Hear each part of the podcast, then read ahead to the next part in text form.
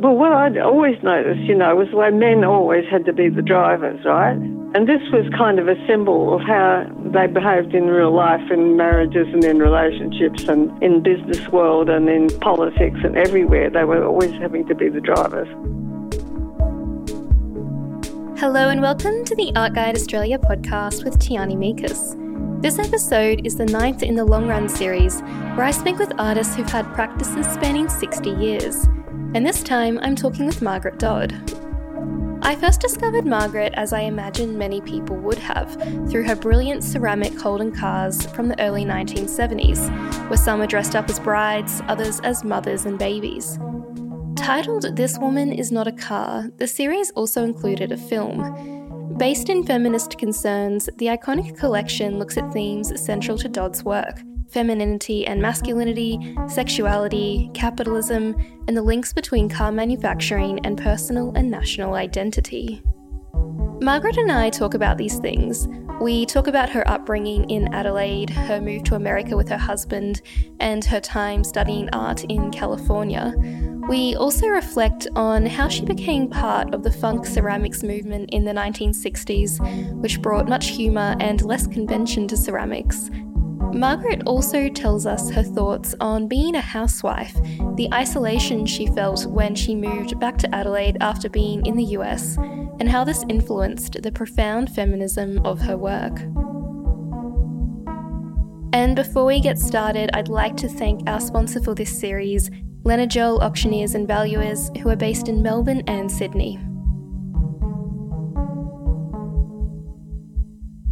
You once wrote, and I quote In South Australia in the 1950s, the idea of simply being a painter or a sculptor was impossibly self indulgent, unless you were from a wealthy family who appreciated art. And that quote really made me wonder what your family thought about art and what was making you interested in art when you were younger. Well, my mum came from a farming, she was about number 11 in a farming family, and she was the only one that went to high school. So she, she became a teacher, and she was quite artistic, like top marks for blackboard illustration. and then she did a lot of painting when she was older. You know, she joined a Sunday afternoon painting group, and there were some artistic sort of, um, you know, endeavours on my dad's side, you know, generations back. And so, I mean, their attitude was they weren't sort of like art devotees or anything like that. And we were living in the country. But the thing about, like, I wanted to go to art school, and um, the only way they would encourage me to go to art school is if I trained to be a teacher, which is actually a bit different from thinking, oh, yes, you know, she'll get married and, you know, she won't need a job, which was probably the, pre- the prevalent attitude in those days. So that was something. Right. Yeah, but teaching, becoming an art teacher wasn't really what I wanted to do because I didn't actually like, by the time I got that old, I didn't, you know, I didn't want to be anywhere near a school, to be honest. but I, that was my only choice, so I had to sign up to train as an art teacher to go to art school. And I was very jealous of girls who and boys that were there who actually were there just to study art. You know, that was just great. Yeah, so it was it was limited, but I was at art school. You know, um, as you know, there was this sort of artistic, beatniky kind of underbelly in Adelaide in those days. We're getting off subject of my parents now. No, no, it was that was interesting that you you mentioned to me earlier that there was a kind of beatnik influence because that wasn't something that I really picked would have come to Adelaide in that time, but clearly it did. I was very prim, you know, like on the, like if you went shopping, it was all very prim, you know, all the clothes were very conservative. But then we didn't buy clothes much in those days. We made them, except for underwear, of course. But what I haven't said about my parents was that mum actually, um, we, she used to go and dig up clay, you know, and we used to make things out of clay. And um, she got very interested in you know ceramics and stuff like that, and kind of you know built a, a wheel to throw on out of a a big ploughshare thing, you know. it was all very, uh, you know, homemade everything. yeah, so she she got me going a bit on on you know making little pots and little sculptures and things, even you know when I was a kid. But the attitude was, you know, art wasn't a career, probably for anyone. And I guess you know, kind of going with the mandate of the time, you were married at 21 and then you had your first child at 23. And it seems like from what you've written at that time, you found it hard to have a domestic life and an art practice together? Yeah, I'd sort of, by the time I'd, you know, finished teaching, I'd almost sort of, I'd got a bit disgusted with teaching because it seemed a bit like therapy or something for kids. So by the time I had a child, I'd sort of hadn't given up, but I wasn't. Um, I'd, I'd definitely, you know, put it on the back burner. And then when we got to New Haven in Connecticut, um, all of a sudden, you know, there was all this um, these art museums in um, America that we, you know, went to see all this stuff, and and there was a very famous art school that had been Josef Albers had been the um, director of this art school in New Haven, and he'd set that art school up, and it was School of Art and Architecture. And I knew people that you know had been students, wives they were, and who wanted to be artists. So it began to sort of filter in, you know, that. And I, but I, I tried to do do stuff, but I just couldn't um, really. I, I couldn't really do it in, in New Haven. So that's when I decided the next place we went, I was going to go to study again and do sculpture, which we, I had done a little bit of, but not a huge amount, you know. Yeah. Can we backtrack a tiny yeah. bit? Because your husband, he was a theoretical physicist. Yes. And y- you ended up moving to America in the 1960s for his work, and he landed at Yale. And then there you sort of fell in with a, I, I guess, a, a wives group but they were really interested in feminist thought and theory, which I love. they had two wives categories at Yale. There were Yale dames who were wives who'd been there for quite a while and their, their husbands were teachers, you know, lecturers. And then there were Yale, Yale newcomers, you know, who hadn't been there very long. And that had international, of course, there was lots of international wives there. And so it was a very broad, interesting group. And at that stage in the 60s, the university was where the radical thinking was, you know, in philosophy departments and places like that in America. So that became, you know, quite a, a, an important social sort of connection for me. Yeah, I started thinking a bit differently, you know, and realizing that, yeah, there was political unrest. yeah. You know, the Vietnam War and all those things. And LBJ was the president at that stage you could meet LBJ at a party, you know, at Yale. It was that sort of a place. wow. Yeah. Uh, but there were some pretty unconventional women there, and that must have been how I got hold of Betty Friedan's book. And um, yeah, the feminine mystique. Yeah, and I also um, at this point, you know, you've got a one year old or six months to one year old baby, and you're kind of, you know, in a, a flat, you know, in a building, and the only sort of social outlets other, other, other wives who you might or might not have, but, you know, made good friends with, or um, other people in the building, you know, or so yeah, I just sort of felt this is too isolating. This motherhood business is very isolating, and I need to get out amongst, you know, I have to make some friends with people who are artists and, and get back into art to kind of, you know, that's when I realised that I really needed to do that. You know, I wasn't going to ever, I wasn't going to be happy, you know, being a housewife, actually. I mean, I always knew that, but I hadn't thought it would be like Yes. Can we backtrack to that time in California? Because you were studying art there in the late 60s and you were taught sculpture by Robert Arneson, and your peers included people like Dave Gilhooly, Richard Shaw, and Bruce Nauman. Uh, that seems like a pretty incredible education to have. Oh, look, it was extraordinary because it, the, the campus there was actually originally an agricultural campus, and they'd introduced art quite fairly recently and recruited people like Robert Arneson to teach ceramics and, you know, Roy DeForest to teach painting and Dave and Wayne Thiebaud, who, like, they all been, all became very well-known artists and there was very vigorous kind of alternative art scene in Northern California. So, and, and, and they, you had to be very aware, you know, of what was going on. You had to read Artforum and you had to be aware of what artists were doing and, yeah, so in other words, I got back a bit more into the art school kind of um, society there, even though I was still have.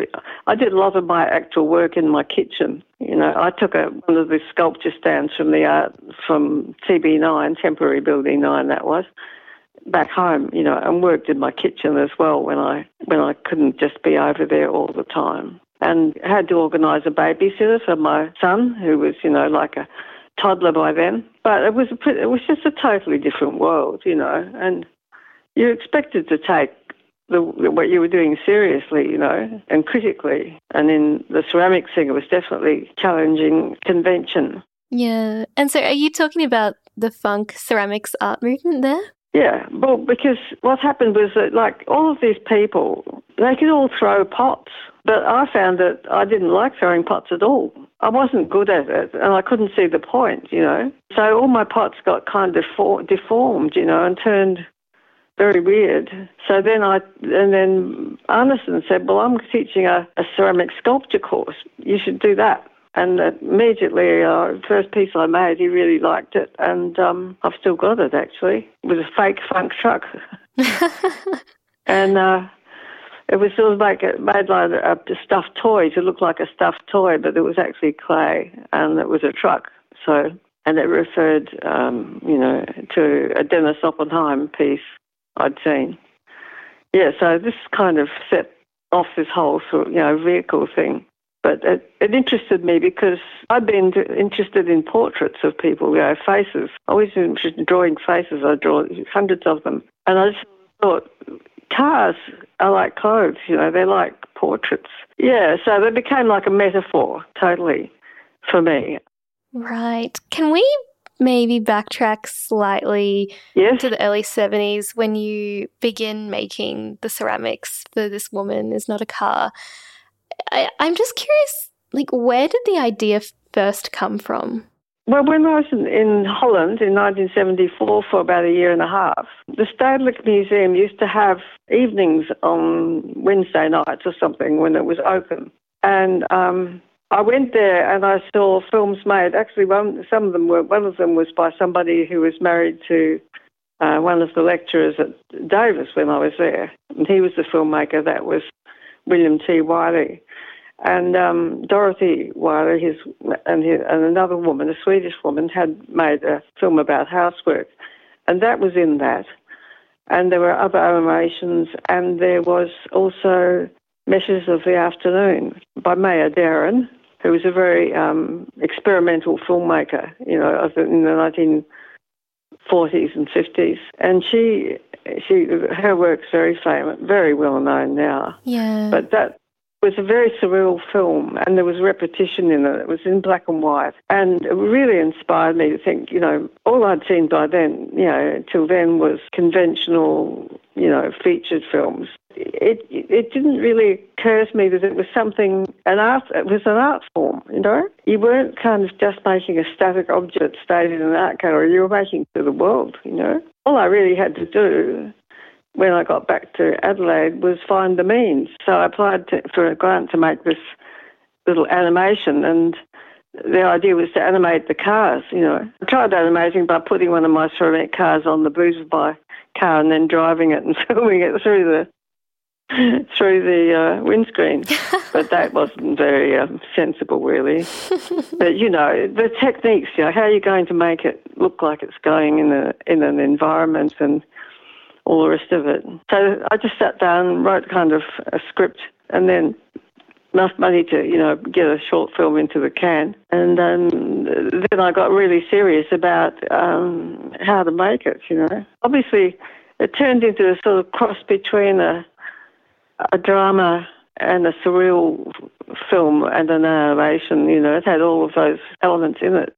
It interested me how later on you wrote about that film and you said that it didn't interest or please, I guess, a lot of feminists. Yeah.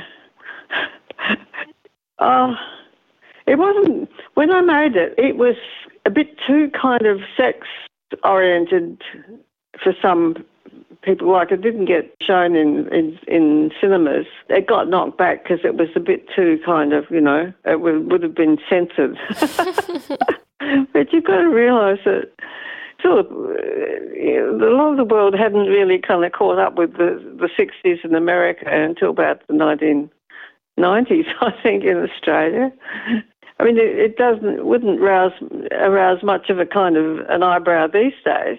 But it's funny because you also sent me those clippings of car ads from the 1970s. And they are so overtly sexualized, and the, the way women are sexualized in them, it's pretty full on, actually. Like, it's, I mean, it's, it's so demeaning. And I guess when you were looking at those ads or when you were seeing how men and women were relating to each other with cars in, in that sphere of relation, what were you noticing? I well, well, what I'd always noticed, you know, was the way men always had to be the drivers, right? And this was kind of a symbol of how they behaved in real life, in marriages and in relationships and in business world and in politics and everywhere. They were always having to be the drivers. So, you know, women driving was kind of a little kind of symbol, you know, and not kind of, you know, always having a man at the service station to fill up your car. And or I don't know whether you noticed, but there was an article about a, a, film that Steven Spielberg was involved in, and it was a, a satirical comedy about a, a car yard, and it was, and they had dressed up all their wives and sisters in in kind of you know totally sexy kind of sex doll kind of outfits, you know, to try and bring in the customers. You can see like you know the woman bending over the car, you know, was but it was it was um, I think it was supposed to be a comedy, but it was consciously right on point, you know. Mm-hmm. Um, Tim, there was something interesting you said about the film where you said, To me, I was filming the nightmare world in the mother's head. And I wondered, like, what to you was that nightmare world for her? That was that was born from my um, my year at Holden Hill, the outer suburb, when I came back from Adelaide, um, from America and I saw what the women around me were, what their lives were like, because they weren't wealthy women. You know, they were like wives of how, firefighters and people like that, with lots of kids. You know, and the experiences for me it was very isolating, but for them it was very hard. You know, they had to kind of go out and cut sandwiches to make a bit of extra money. You know, because their men husbands didn't earn much, and when one of them had um, had decided she didn't want to have six kids and she got pregnant and she wanted to get an abortion. The only way she could get an abortion is if she agreed to have uh, herself sterilised at the same time. Oh, gosh. Yeah, this is in the late 60s. Yeah. Yeah, so that kind of made me want to make a film. I think I can make a film about that situation and what it's like being in the head of a woman in that situation. And as it was, uh, um, then I was introduced to, I had been introduced to um, Pauline, who became the mother in the film. And she had four kids. And she sort of, I think she said somewhere, this is my, this is my life. so it became that kind of narrative thing. And the nightmare part sort of um, really was the, the kind of animation and and uh, the rest of it was kind of the um, context, I suppose. It must be really fascinating for you that considering, I guess, what's happened with cars and car manufacturing, and particularly in Adelaide, where you know the the, the central car manufacturing beholden was until 2017. I mean, that demise of that industry it makes your sculptures i mean i think it changes the meaning retrospectively of them a little bit or it, or it gives another layer to them well the thing is nationally you know we were sort of so until and, until the um, the labor government back in the back in the 80s um, allowed you know whole, stop taxing uh, in you know imported cars so much it was sort of like Australia's own car and it was marketed as such even though it was actually designed, you know, by General Motors and and manufactured in Australia. It was somebody's dream to make Australia's own car, and um, when I made that bride, I thought this is the bride of Australia, you know. but it was really about about the irony, you know. That was about capitalism, international corporate capitalism. Yeah, so anyhow, I don't know whether that does that answer that point. It does, but I'm also interested in your take on the end of Holden car manufacturing in Australia. I was really pissed off in a sense when they actually, um, when what finally happens, which is what happens in this capitalist, corporate, international, global economy, is that the big company somewhere decides to to just um, take it from Australia and, and do it somewhere else, you know. And it was the end of this kind of fantasy, you know, about Australia's identity. The thing about all the manufacturing going overseas, a whole generation of workers, the, you know, jobs making something, you know, whether it was sheets and blankets or cars or that really, that pissed me off because I could just, I could just feel for all those people, you know. And in Adelaide, Elizabeth was actually built for General Motors, you know, and to bring all these British migrants out to work there. We did get a lot, some pretty good bands out of it. Cold Chisel and, and um, all the rest of them. Yeah. And I mean, you were in a band yourself. Yeah, I'd learnt to play the drums from a, um, one of my boyfriends. And then I heard about this women's band, and their their drummer resigned or something happened. So I said, "Oh, I could try filling in for you if you like," you know. Yeah, so I ended up playing in it for a year or two. So I actually went and had lessons in how to play the drums as well. we did a lot of Patti Smith songs and things like that, but it wasn't just a covers band, you know. People wrote the songs as well. But as when we get to the present, it's a whole other, it's just going on.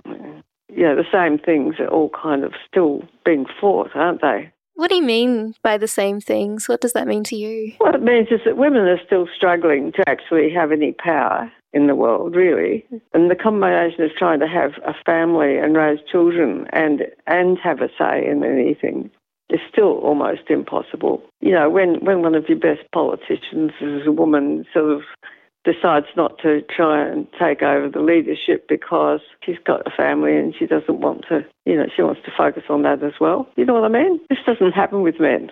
And um, there was an article um, which I quoted in that the statement. Yeah, the statement for your solo show at the Art Gallery of South Australia in 2020. Yeah, well, Marilyn Waring, she was the one woman in in New Zealand politics back in the Muldoon era, you know, and she was there was about sixty men in their parliament, uh, one woman, and she's still going, and she she's very astute, and she she just I, I read this article about her. She said if it isn't counted, it counts for nothing, and she was talking about the GDP, and she was talking about women's work of raising children and whatnot. You know, if you're not paid to do it, it doesn't count because it isn't counted in the economy. And that's still the case, you know, and you see it when you look at, you know, single mothers' pensions and just about every job that's to do with caring for people, they're all underpaid or not paid or done by volunteers who are often, often women as well. So not enough has changed. If I want to have a career, should I get my eggs frozen so I can have a child later on if I change my mind? But I need to get the career going first. You know, that's that's a common, you know, dilemma for women now. Hearing you say all of those things, do you feel kind of hopeful about where things are heading, or do things like the Me Too movement give you hope? I think we're in a very urgent situation, and I just absolutely think that the politicians who should know better are actually behaving in a criminal fashion.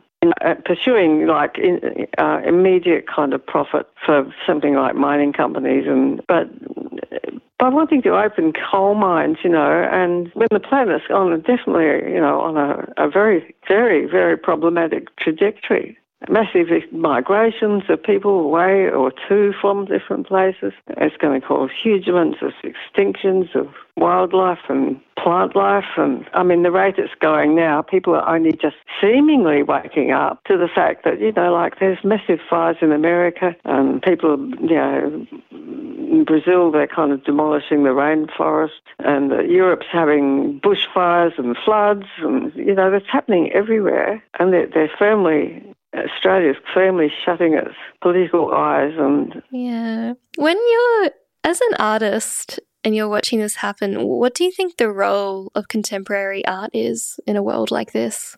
Well, I think it's more the role of artists because, like, they've been telling us lately that more people go to art galleries and, and theatres than go to the football, believe it or not. You wouldn't know because watch the news, but, you know. So people do kind of relate to art, but it's, it's, it goes also back to that kind of thing I felt. I mean, I get, I love going to the art gallery in Adelaide, you know, like, it's to me, it's. Uh, I get really into another headspace altogether. It's in a way it's so comforting, I think, to know that there's so many amazing things being done by people. You know, it's all focused in that one spot. And then you walk out into the street and it's, you know, everything else.